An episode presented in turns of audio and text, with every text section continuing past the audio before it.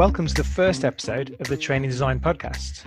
This is a podcast for training designers, as the name suggests, to give you insights, ideas, things to think about around learning design. So each week we're going to be looking at one particular topic and how you can think about that, maybe in slightly different ways, or get some practical tips about how to do it a little bit better or a little bit differently. Your hosts for this podcast are me, Terry Pierce. I run 360 Learning Design, a learning design consultancy, and me, Sheridan Webb, um, who runs the Training Designers Club, which is an, an online community for learning designers of every kind. This week's topic is curation. So we'll be talking about what do we mean by curation? What is curation? Why is it important? We're going to be talking about how you can make curation work for you, whether you're internal to an organization, curating for all of your people, or whether you're external as a consultant, curating perhaps for a workshop or around a workshop. We're going to be talking about how you can find things, find resources, and how you can make them findable to you when you need them. And we're going to be giving lots of practical examples of how we've used curation and tips of how we think that you could use curation in practice. And I'm really keen to get your take on this, Terry, because I know it's something that you use quite a lot in your learning design. So, what do you mean by curation, and why do you think it's important for us learning designers? I think curation can be seen really, really broadly. It's any time, really, that we are taking something from the internet, from a book, from a video, uh, anything at all where we've got something that we are referring learners onto that we're, we're saying okay uh, a little bit like a curator in a museum we're selecting pieces that we want to show to our audience. Um, and i think that's really important because uh, we're not going to be creating original material the whole time. We're going to be using other people's material and we're going to be directing people to stuff that's not our stuff. Yeah, I mean, traditionally, um, as learning designers, we, we've been the content creators, haven't we? Um, and of course, you know in in this digital age i mean the, the young people joining the workforce now are digital natives um, and the need to do what you and I did at the start of our careers perhaps isn't isn't the same. You know, the whole approach to learning design is is much more, as you say, it's about going out there and finding what already exists. Yeah, absolutely. I think sometimes we think we need to be the expert, and we do definitely need to have expertise, but we don't need to be the one and only font of all knowledge. Uh, I think we can also be the person who gathers and positions all the useful knowledge, or, or a lot of the useful knowledge, uh, and shows how show how it adds value to the people who uh, who we're trying to get it, get the points across to. Um, so it's just it's kind of a question of trying to match up our creation and, and, and our, our, kind of authority with uh, the ability to refer people on to stuff that adds value to them um, and helps to meet the learning objectives. So it's more about um, signposting things rather than um, providing things directly. Yeah, that's how I'd see curation, certainly. Uh, again, I really like this uh, museum curator kind of uh, analogy. Uh, the museum curator, you know, not, is not expected to, uh, you know, magic up uh, artifacts and relics. They're supposed to kind of look in the, the archives or perhaps get ones on loan, get, some, get ones on loan from other museums.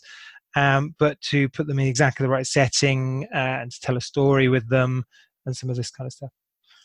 Actually, that's a re- that's a really good point that you've made there about you know we don't ex- expect other people to magic things up. Yet, as learning designers, that I feel that's what we are expected to do a lot of the time, and it it almost feels like you're cheating if you're not creating everything brand new all the time or maybe that's just me. I, I don't know. I, don't, I don't know if it's just you but i think it is uh, something we often put on ourselves yeah. I, I think you know uh, if, we, if we are being fair to ourselves we need to say look there's a lot of people out there who know a lot of stuff. Let's use it. Yeah. And, and i don't know again it's perhaps the changing face of, of what our role is all about because um, when i first came across this term curation um, probably I don't know eight years ago, something like that. I immediately panicked and thought that I was going to lose my job. You know, that would be the end of what I do.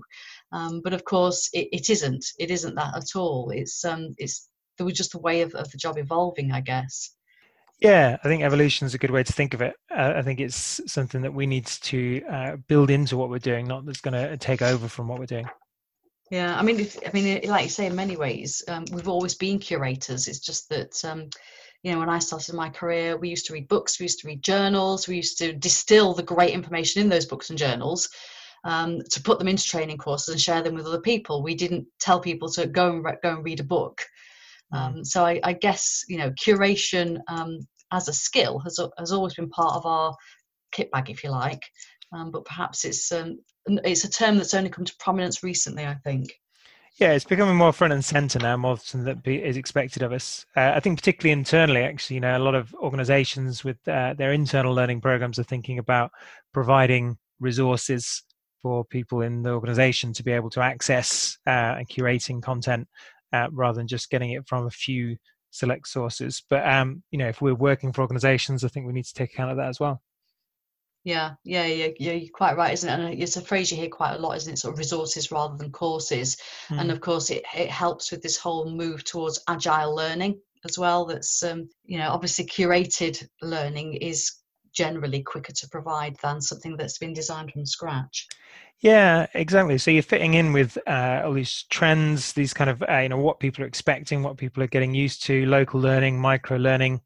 If you're thinking about even even more traditional concepts, but ones that are becoming more kind of widely used now, like the idea of, of 70, 20, 10, and you know the, the big bulk of people's learning happening kind of on the job, then then providing people with access to uh, chances to, to to get some learning and then apply it straight away. Some of that kind of idea um, and moving away from this idea that all the learning happens in the classroom uh, because people are, are, kind of wanting it less, I think. So, what, what, what type of things would we typically curate? I mean, it's not. It, it is now more sophisticated and much more varied than just things to read, isn't it? What what type of things should we be looking out for?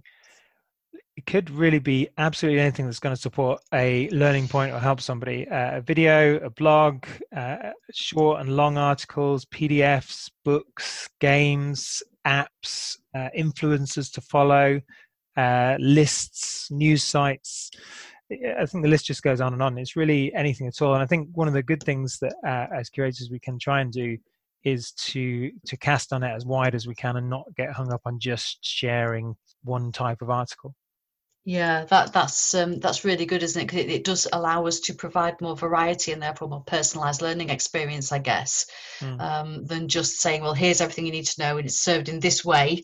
Um, so crack on with it. Mm-hmm. Yeah, absolutely. And I think um, something. Go on. Go on. No, go on. I was just going to say, I, I, think what it, what it does as well um, is it, it, fits a little bit with the way that people are trying to get their own information. So if somebody wants to learn something now, they don't necessarily look up a course and think, okay, well, how can I sign on to that and go and do it? What they often do is they'll Google it and they'll find a YouTube clip or they'll find something. So you know, the first couple of hits that come up on their Google search page, they'll say, okay, that's what I'm going to use as my way to learn more about whatever it is I want to learn more about. So you know, um, we're we're just kind of trying to add a little bit of value to that process because actually that process isn't always great. Google has article, uh, indexed 30 trillion articles at this point. Wow. Um, so there's a big lot of stuff in there, and not all of it's great. Um, so we're trying to help people to sort out the gold from all of the grey, murky rock. Yeah, yeah. I mean, I've, I've got a 13 year old son, Terry, as you know, and, and he Googles absolutely everything. And he, he comes out with some fascinating facts, um, some of which which are genuinely fascinating and true and, and, you know, do expand your knowledge. And some of it's utter tripe. So yeah, I, don't, I don't know where he gets it from. Absolutely. Well, you know, there are people with all kinds of different agendas on the internet uh, uh, trying to push what they think or, or you know, uh, poorly researched stuff out there. I think there's also some things about the way that search works that uh, can guide us away from useful information for learning. So if you think about how Google prioritizes things that it might show you for any given search, it prioritizes uh, not in terms of quality or truth, but actually more in terms of popularity and kind of newness. Uh, well, sorry, not news, but uh, but you know, trends a little bit. It could be something that is linked to a lot. A lot of people read it, but actually maybe it, it, it's not very good, or maybe it was once, yeah. but it's out of date, but it's still got a lot of that momentum and that might be the thing that people are learning from. So as curators, we're trying to uh, be a little bit more clever about it than than the algorithm, I guess, and and show people the stuff that really helps them with the the learning principle. Terry, when I've um, sort of flirted with curation in the past, and, and I have obviously been using it um, more and more in recent years, um, I find it's incredibly time consuming. In some ways, it's even more time consuming than writing stuff from scratch. Um, is, is that your experience, or am I doing it all wrong? I think it can definitely be time consuming. Uh, I think if it is time consuming, then what's probably happening is it's a little bit like if our if our museum curator is going out and looking for the exhibits each time. So he's thinking, okay, I've got an Egyptian uh, exhibition. I need to go out and find, uh, you know, a, a, a, mummy for this exhibition. But actually, that's not what he's doing. What he's doing is he's got an entire bank full of stuff. He's got computer files full of stuff, and in fact, again, it's just this process of uh, working through the stuff that's already there. So I think the ideal is that we get ourselves to that situation rather than thinking, right, I need something to illustrate this point or a few articles or resources for this course. We start to proactively get ourselves a, a, a kind of bank, an index of stuff, a little bit like the museum vaults and storerooms and uh, computer files and so on, so that when we need something, it's there already. Yeah, yeah, and I must, that's probably where I fall down because I'm very much a, um, I'm a great procrastinator until I've got something specific that I have to do. So it's um, yeah. So someone says, "Well, can you design me a course on this?" And I'll go, "Yeah, that's great." And then I, you know, lose days of my life looking for decent information to to signpost. yeah, that's the other thing. I mean, you know, you can go down all these little rabbit holes if you're doing internet searching yourself. Whereas if you're just looking through your own index of useful stuff, which you've been it's pre-vetted. yeah, exactly. Uh, there's an interesting quote actually that I found when I was kind of uh, just prepping for for us doing this this episode from a guy whose name that I, I really like, uh, Clay Shirky. Very cool name. Oh, that's fantastic. And he says, "There's no such thing as information overload. There's only filter failure." Uh, which I think is really good. Uh, you know, we, uh, we, it's hard to filter. You know, these uh, what did we say? Thirty trillion uh, mm. Google indexed articles. It's very hard to filter that, but if uh, certainly hard, hard in the course of a day or in a moment.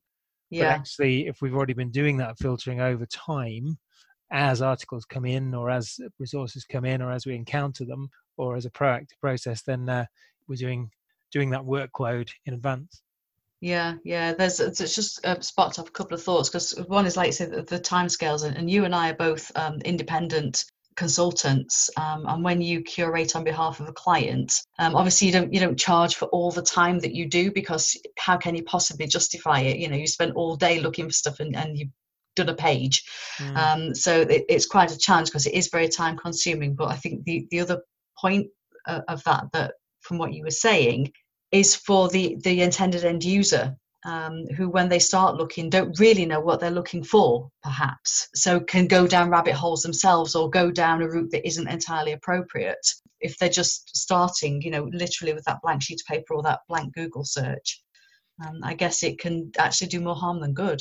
Yeah, definitely. I mean, we're we're their filters in a way. We're we're we're putting ourselves forward as filters and saying uh, we're we're really good filters and we've got some really good stuff for you. We've already done the work of sifting it out from the rubbish.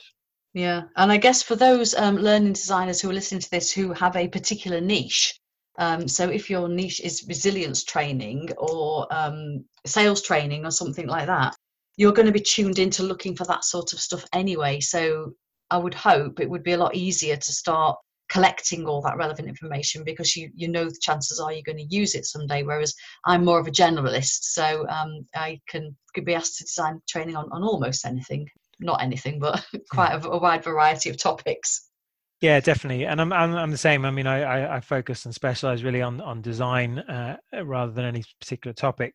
And I think yeah. you've probably got an advantage if you are really tightly focused around one subject area. Uh, but you need to press that advantage by not just relying on your memory of where there's good resource, but actually collecting it yeah definitely and it's it's one of those things is it? can really enhance your offering then because mm.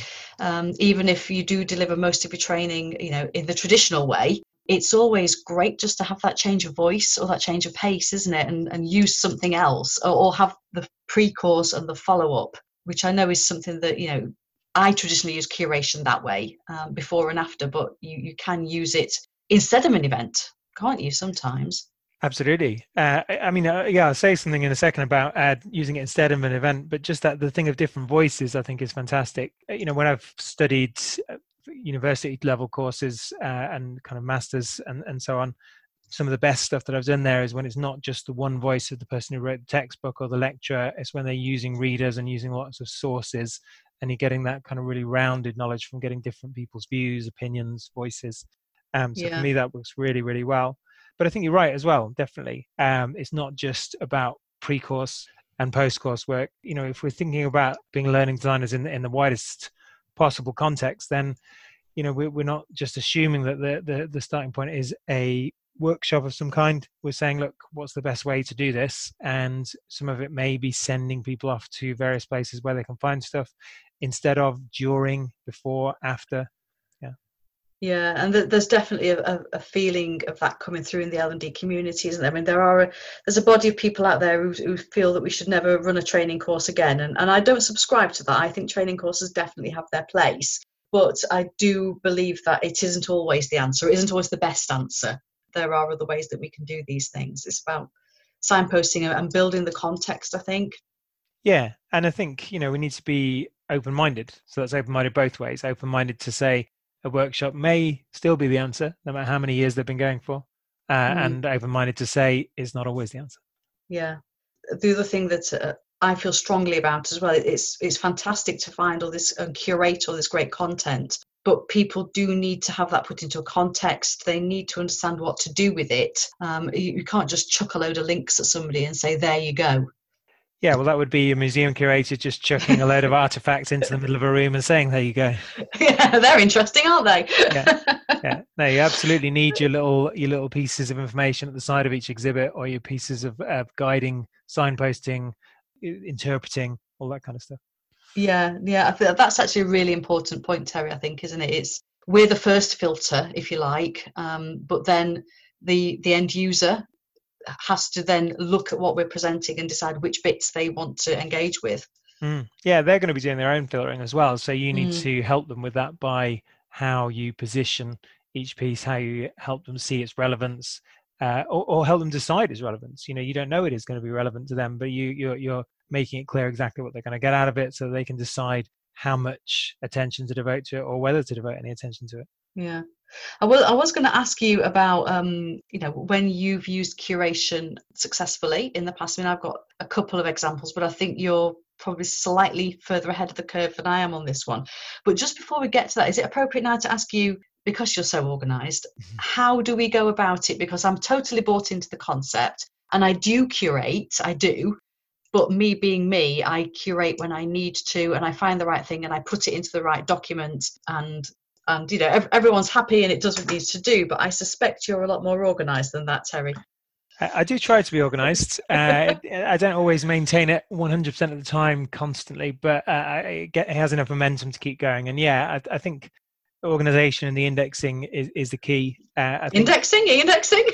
yeah, yeah, absolutely. I mean, well, you know, indexing just means a, a bare minimum the difference between just bookmarking everything and having a bookmarks folder that's pages and pages long on the one hand guilty. that's, that's not indexing. And then on the other end good indexing could just be you know putting those bookmarks in folders. That, that could be as simple as that. Um, but i think you can go a little bit further. I think uh, there are lots of apps or you know helps out there uh, to help you index things in a way that works for you you know if you use an app like pocket to save articles then that can be something that you know, within pocket it has various ways for you to tag uh, and index and title the articles that you've saved.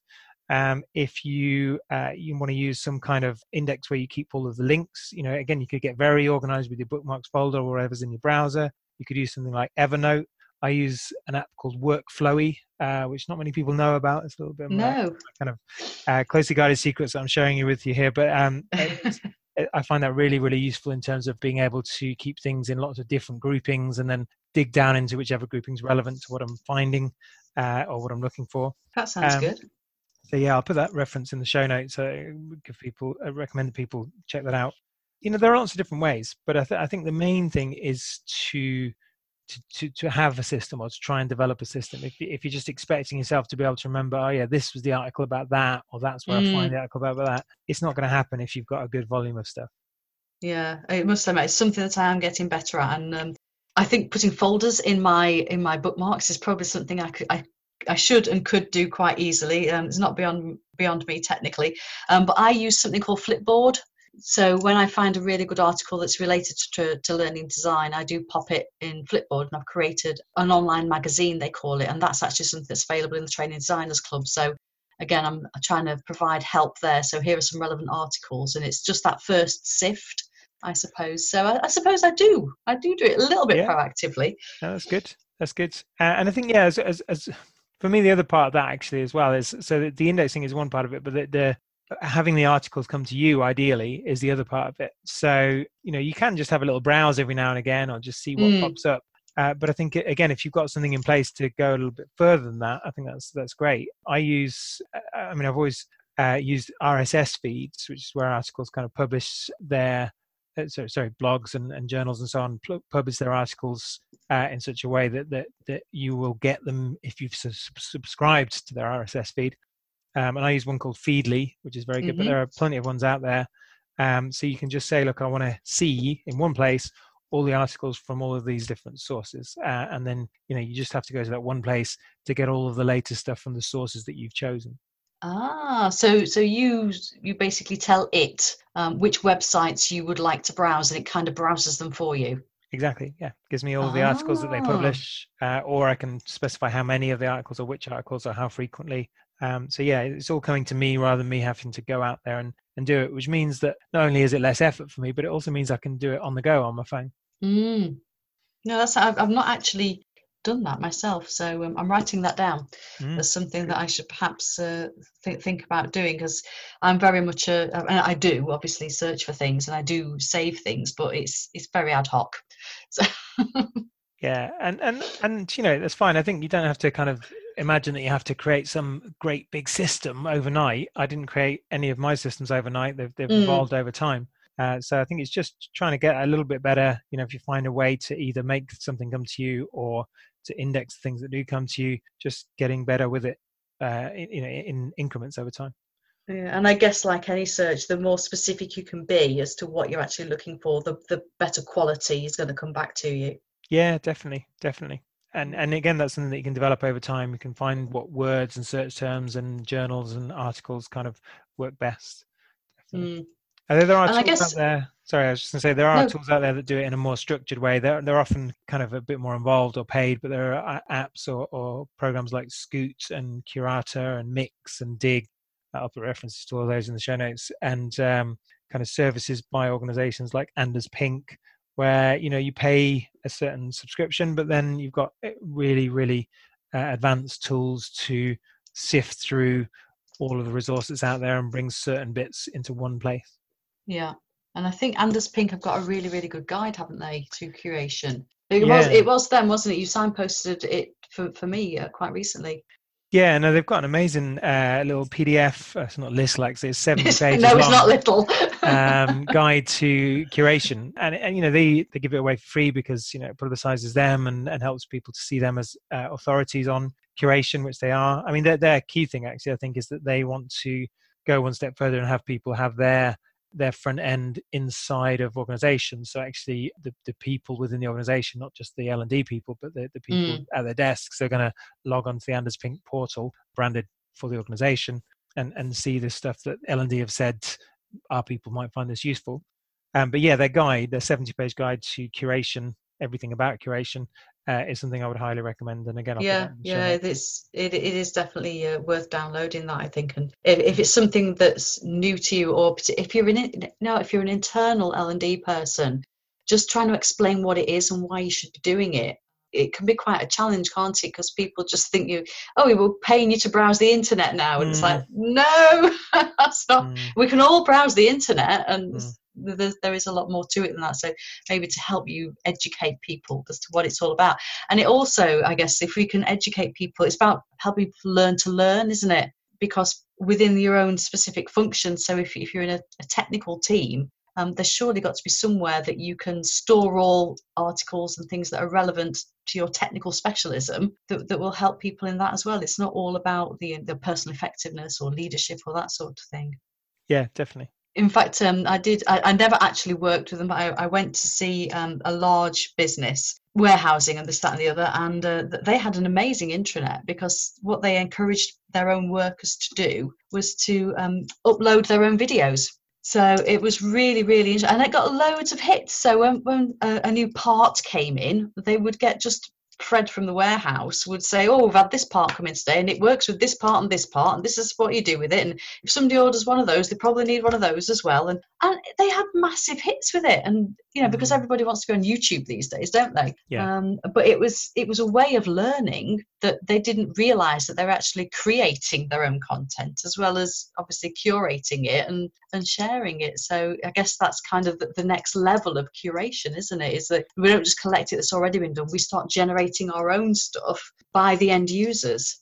Yeah, and I think one of the best things that anybody can do with this stuff is get the learners involved. So rather than having all centrally, I've curated all of this for you, this is what you need, is at the very least to have some kind of feedback loop in there so that you're understanding how that stuff is landing and then adjusting it over time particularly if this is all being done internally within an organization but even if you know you're, you're running the same course for different organizations and also getting people yeah as you say to, to contribute to comment on each other's contributions or to comment on the contributions and then comment on the comment to mm. upvote the ones that they find most useful so that they get more prominence and fe- feature more highly on people's screens or you know wherever they're accessing the stuff get people involved and then they'll feel involved rather than just feel that you've just thrown stuff at them plus it makes your life a heck of a lot easier doesn't it if you've got mm. other people suggesting content which you can then just approve um, if necessary. Which I think sometimes we do have to do that. We have to be sure as to what's going out there, make sure it's wholly appropriate. But um, mm. yeah, if people's being if if things are being suggested to you, um, that, that that's uh, like I say from from the ultimate end user, it's got to be better. Mm. Yeah. So, so when, when have you used? I mean, I, I said before, I've used curation typically as pre and post Uh, wrap it around a workshop. So, is that how you tend to use it as well, Terry, or have you used curation in a different way? I've used it in lots of different ways. Uh, I mean, if I think about the the kind of the best experience that I have of uh, having used curation, it was when I was doing some work with uh, an organisation called the Honeycomb Works, who uh, I like to name drop because uh, they're great. They really kind of up to date uh, with kind of how we learn and with trying new things. And one piece of learning design that I was doing with them was a a program where they'd they'd done a lot of work with the organisation, with the end, the end client, and said okay, we want a lot of this work to be happening outside of the classroom. We want the classroom to be reserved for doing and trying and experiencing, and we want yes. the so the, so the, the kind of how really and the yes. what, and the, the what and the why to happen really beforehand to, for people to understand the concepts at, le- at least at a basic level uh, and why they're important before they get in the rooms. Because if you really think about it you know a lot of the time when we are designing and we're looking at the what, we're, we're trying to think of ways to jazz it up. We're trying to think of ways to make it more involved and more interesting. And actually, what it would be much more interesting is if we could just not have to worry about imparting information and spend much mm. more time on getting people to try and use it and think about how it works for them. Um, so this this project really let me do that, uh, and kind of that was how, what they'd negotiated with the organization they also have a, a kind of bank that they uh, they they they kind of all, all that indexing and, and so on that I've just been talking about. They've done mm. that internally, so they've got a kind of list of approved resources uh, on the topics that they they work with, and which they encourage also designers like me to add to. So you know, there's a, there's a really good setup there which I was able to just go in and say, okay, well, if these are the learning objectives, these are the behaviors, we'll set it up so that these are the things that we expect people to do before they come in the room and then that leaves me free to get really creative with mm. what they're doing when they're in the room about getting better at applying that stuff um, yeah. and then a little bit of post course kind of follow up again you know linking people to those resources or adding them to those resources to to help people think about even further applications mm. i think it was that's just reminded me of a project i did um, it wasn't quite to quite that extent, I'd say, with Kellogg's, because as you can imagine, they had a load of resources um, available, um, which made my life so much easier because I was just able to, like you say, browse through what they've got, pick out what was mm. relevant, um, and then signpost it. What was quite surprising is the number of internal people going through the learnings, like, oh, that's that's useful, and it's like, but it was there all the time.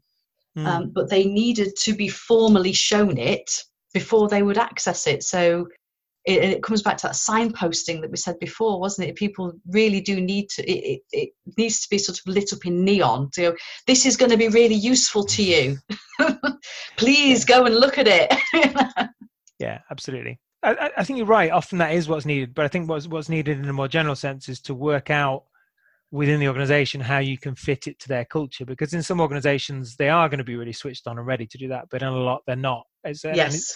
and, everywhere in between so so it's working out where do they want to learn uh, where are they going to look for it how much effort are they going to put into it how proactive are they going to be or not um, mm-hmm. and kind of fit in with that i mean to, to go back to the one i was just talking about, uh, you know, that was a great situation for me because all the worries that I usually have about, oh, if I'm setting a lot of pre-course work or a lot of requirements for people to be up to speed before they get into the room, what happens if we get some people having done it and some people yes. not having done it? and that always happens, doesn't it? There's always somebody who sheepishly looks at you and says, oh, I didn't get time to do it. well, I, I think a lot of people's experience is that it almost always does happen or always does happen but i think maybe that's partly because we kind of accept it.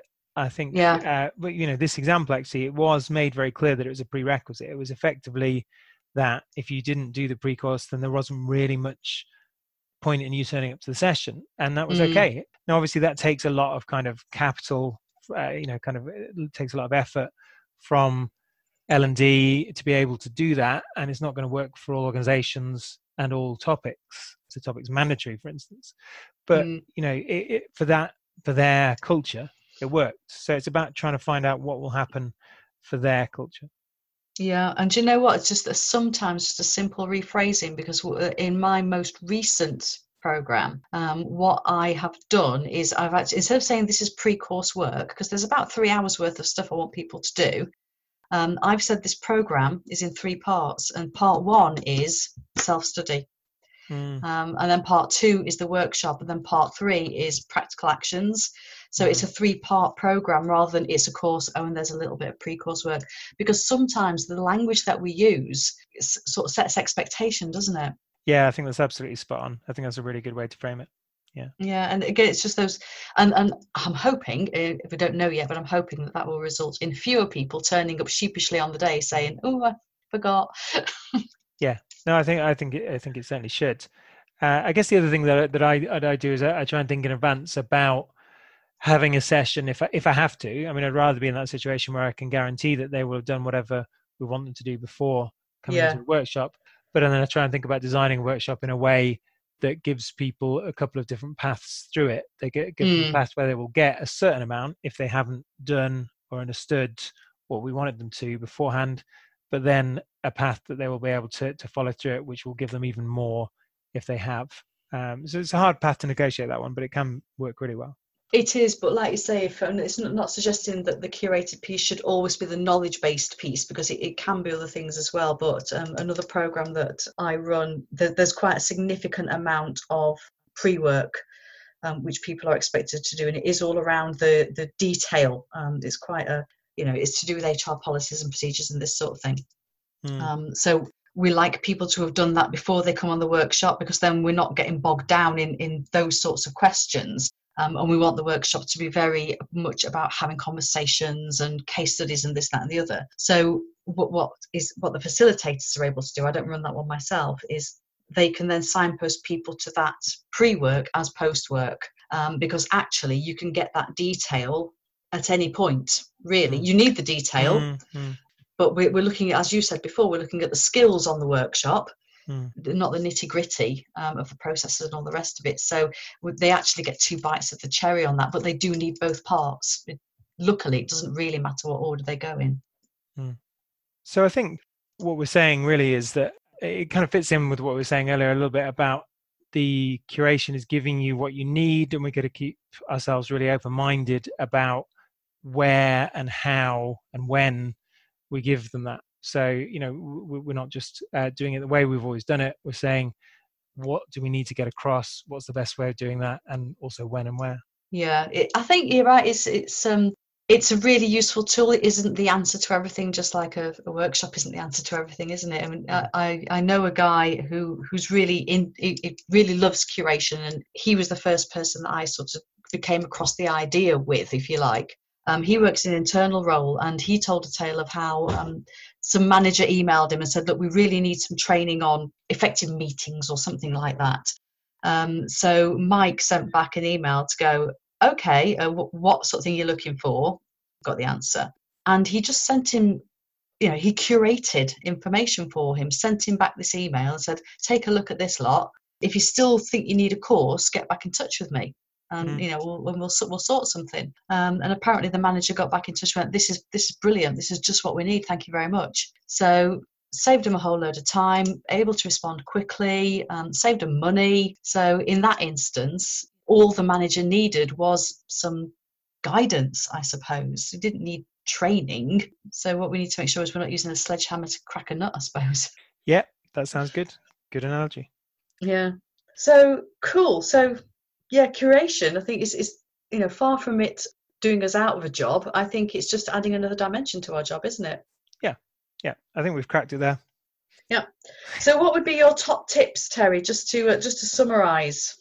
So for me, it's definitely, I'm going to bang this drum again, being proactive about collecting your resources, about making them come to you, and about indexing them so you can find them when you need them when you're designing. Yep. It's casting your net as wide as possible with those in terms of uh, different types of resource, in terms of different sources. You know, get outside of your echo chamber, get anything and everything. Uh, you don't know when you're going to need it.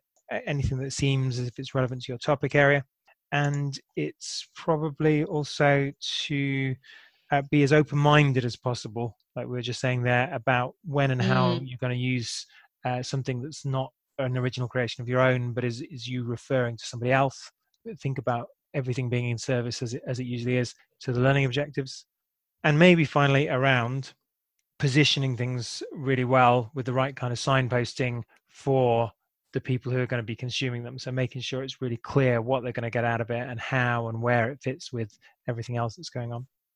Yeah, I th- I think that's actually critical, isn't it? Mm. We we can't just chuck stuff at people and hope that they'll use it. So yeah, that that's really really helpful. Thanks very much, Terry. Thank you. So on this show, I think we're planning to have one big main section, which we've just done on curation. I think we're also trying to try each week to have something smaller that we want to talk about. What what what smaller item has kind of come to the top of your mind in recent times, Sheridan? well, you know how my brain is, Terry. My brain is a is a scattergun sometimes. So it isn't strictly related to L&D, although it partially is. And in some ways, it does link into our topic of curation. And it's about do we overcomplicate things just generally but also as l&d providers and the, the reason that it came to mind is that my husband's car went in for its service yesterday. Hmm. And I'll tell you the tale, it'll only take three minutes. There's only the two of us. We live near St Helens in the northwest. He works in Liverpool, and the car was being serviced in Warrington. So we're between the two, if you like. So um, he was able to get the morning off work. So he took the car into Warrington. I went to pick him up, came home. He took another car into work. That was fine in order to collect the car, you have never seen such a complicated plan in your life um, as to what was going to happen in his brain. Um, so it's like, right, well, I'll, I'll finish work at five and I'll come home and um, you can take me to pick up the car because they close at six. I'm like, right. And then, you know, we'll be able to come back. I said, yeah, but what about traffic? Oh, yeah, didn't really think about that. And if we do that, how is Adam going to get to his badminton training, which starts at six in St Helens? Oh, well, he might have to miss it. So, well, that's not fair, is it? Tell you what, I'll I'll drive straight there. I'll pick up my keys. I'll park the car on the road. I'll come home and we can go in the evening and collect it. It's like, hmm. But then I have to miss my Zumba class. so I just, and I just thought, do you know what? And I went, just stop, cease. I'll get a taxi. I will get a taxi and pick up your car for you when it's done. That's the end of it. And it just made me think, you know, we were overlooking sometimes the simplest solution, hmm. which was just to get somebody else to take me to pick up this car. Uh, and it just made me wonder in, in L&D, do we sometimes overcomplicate things? And it's about taking that step back, I think, particularly as learning designers, because we serve lots of masters, don't we, when, we, when mm. we're designing mm. training. Mm. I don't know how you find that, Terry, with the, the you know, all the various stakeholders. Mm. Obviously, you've, you've, got the end user, you've got their managers, you've got the people who have commissioned the piece. You've, if you're working as an associate, if you're freelance, you've got the, the training company as well. There's a whole load of people involved that can complicate matters. Mm. Yeah, I think there is. And I think we sometimes complicate things by trying to do things a different way each time or trying to find new ways to do something. And, and I'm absolutely all about the new. You know, I love new, shiny things. But uh, sometimes the classic, simple, old way of doing it, getting the taxi, um, is, is the way to do it. Yeah, and I think sometimes as well, linking into the, and, and again, so I made me think it does link a little bit to curation. If we don't do it all ourselves, we somehow feel that we've cheated and i think a lot of l&d managers feel that they, they have to do it all themselves. Whereas if you curate a load of your you know your content or you you get some specialist help in from an independent or you know you outsource part of it or you send people off to day release at college there's a whole load of different ways that we can get what it is we want and sometimes just trying to do everything ourselves just creates more problems than it solves. And i've i've seen too many people just get themselves absolutely you know meet themselves coming backwards. Because once you go down that route of course you're kind of committed to it aren't you? Whereas sometimes you just need an external pair of eyes to go couldn't you just do it like this? Mm, and i think that is sometimes the key actually is to get somebody with a fresh pair of eyes to look at it. Yeah yeah and, and that's you know so just linking it back to training design and you know if, if you're lucky enough to be internal and have a load of colleagues you know all you know i'm sure everyone does anyway but just that that other opinion um, before you start into the detail and then obviously at the end can make such a massive difference. Mm, yeah. Or you know get somebody who's completely unrelated to it somebody who doesn't know it but therefore doesn't have the same assumptions that you do. Yeah even better so so that that was just my thought really and it's a, a little cautionary tale i suppose to l&d designers everywhere is um, are you overcomplicating things? Because uh, and like you said we don't we don't have to put every single thing into every single thing we design. Mm. yeah. It, it's okay to sometimes keep things simple. Good. I think that's a great thought to end on. So I think the main thing for us left for us to do is just to say to everyone out there that uh, this has been our first episode of our new podcast, and obviously we would love to hear how they found it, and we'd love for them to have suggestions yeah. and thoughts about what would go on on future podcasts or questions that they'd like us to answer, um, and to let them know how they can get in touch. We'd love some discussion on the podcast's Facebook page, so just search for the Training Design Podcast on Facebook and let us know there your thoughts on the podcast itself, on the topics we've been discussing, or on anything else you think we'd like to hear about. Uh, also, if you want to connect with either or both of us individually, that would be great. How can we get in touch with you, Sheridan? Well, you can find me on LinkedIn. Um, i I have an unusual name, Sheridan Webb, and I'm training designer, so I'm easy to find on LinkedIn. Or if you do a Facebook search for the Training Designers Club, or just a Google search for the Training Designers Club, you will find me there, and that's an online community for anyone involved in L&D. That's great. You can also find me on LinkedIn. I'm Terry Pierce. I'm not the only Terry Pierce. Uh, there's in fact another trainer called Terry Pierce, but he's based in America. Uh, I'm the one based in the UK. Um, you can also find my organization, 360 Learning Design, at 360learningdesign.com or on Facebook at 360 Learning Design page so yeah, any of those uh, would be great to, to contact me on, or uh, or just email me on terry at 360learningdesign.com. I would love to hear from you. Yeah, and please, please, if if, if you enjoyed it, please do share it. And if you haven't enjoyed it, don't you don't need to tell anybody. but tell us and tell us why not. yeah, absolutely, yeah. yeah Good so uh, so that that's great so we, we do intend to do um a, a short season don't don't we terry and then uh, yeah and so see how it goes after that yeah, so tune in next time. Okay, lovely. Thanks very much, Terry. Cheers, Sharon.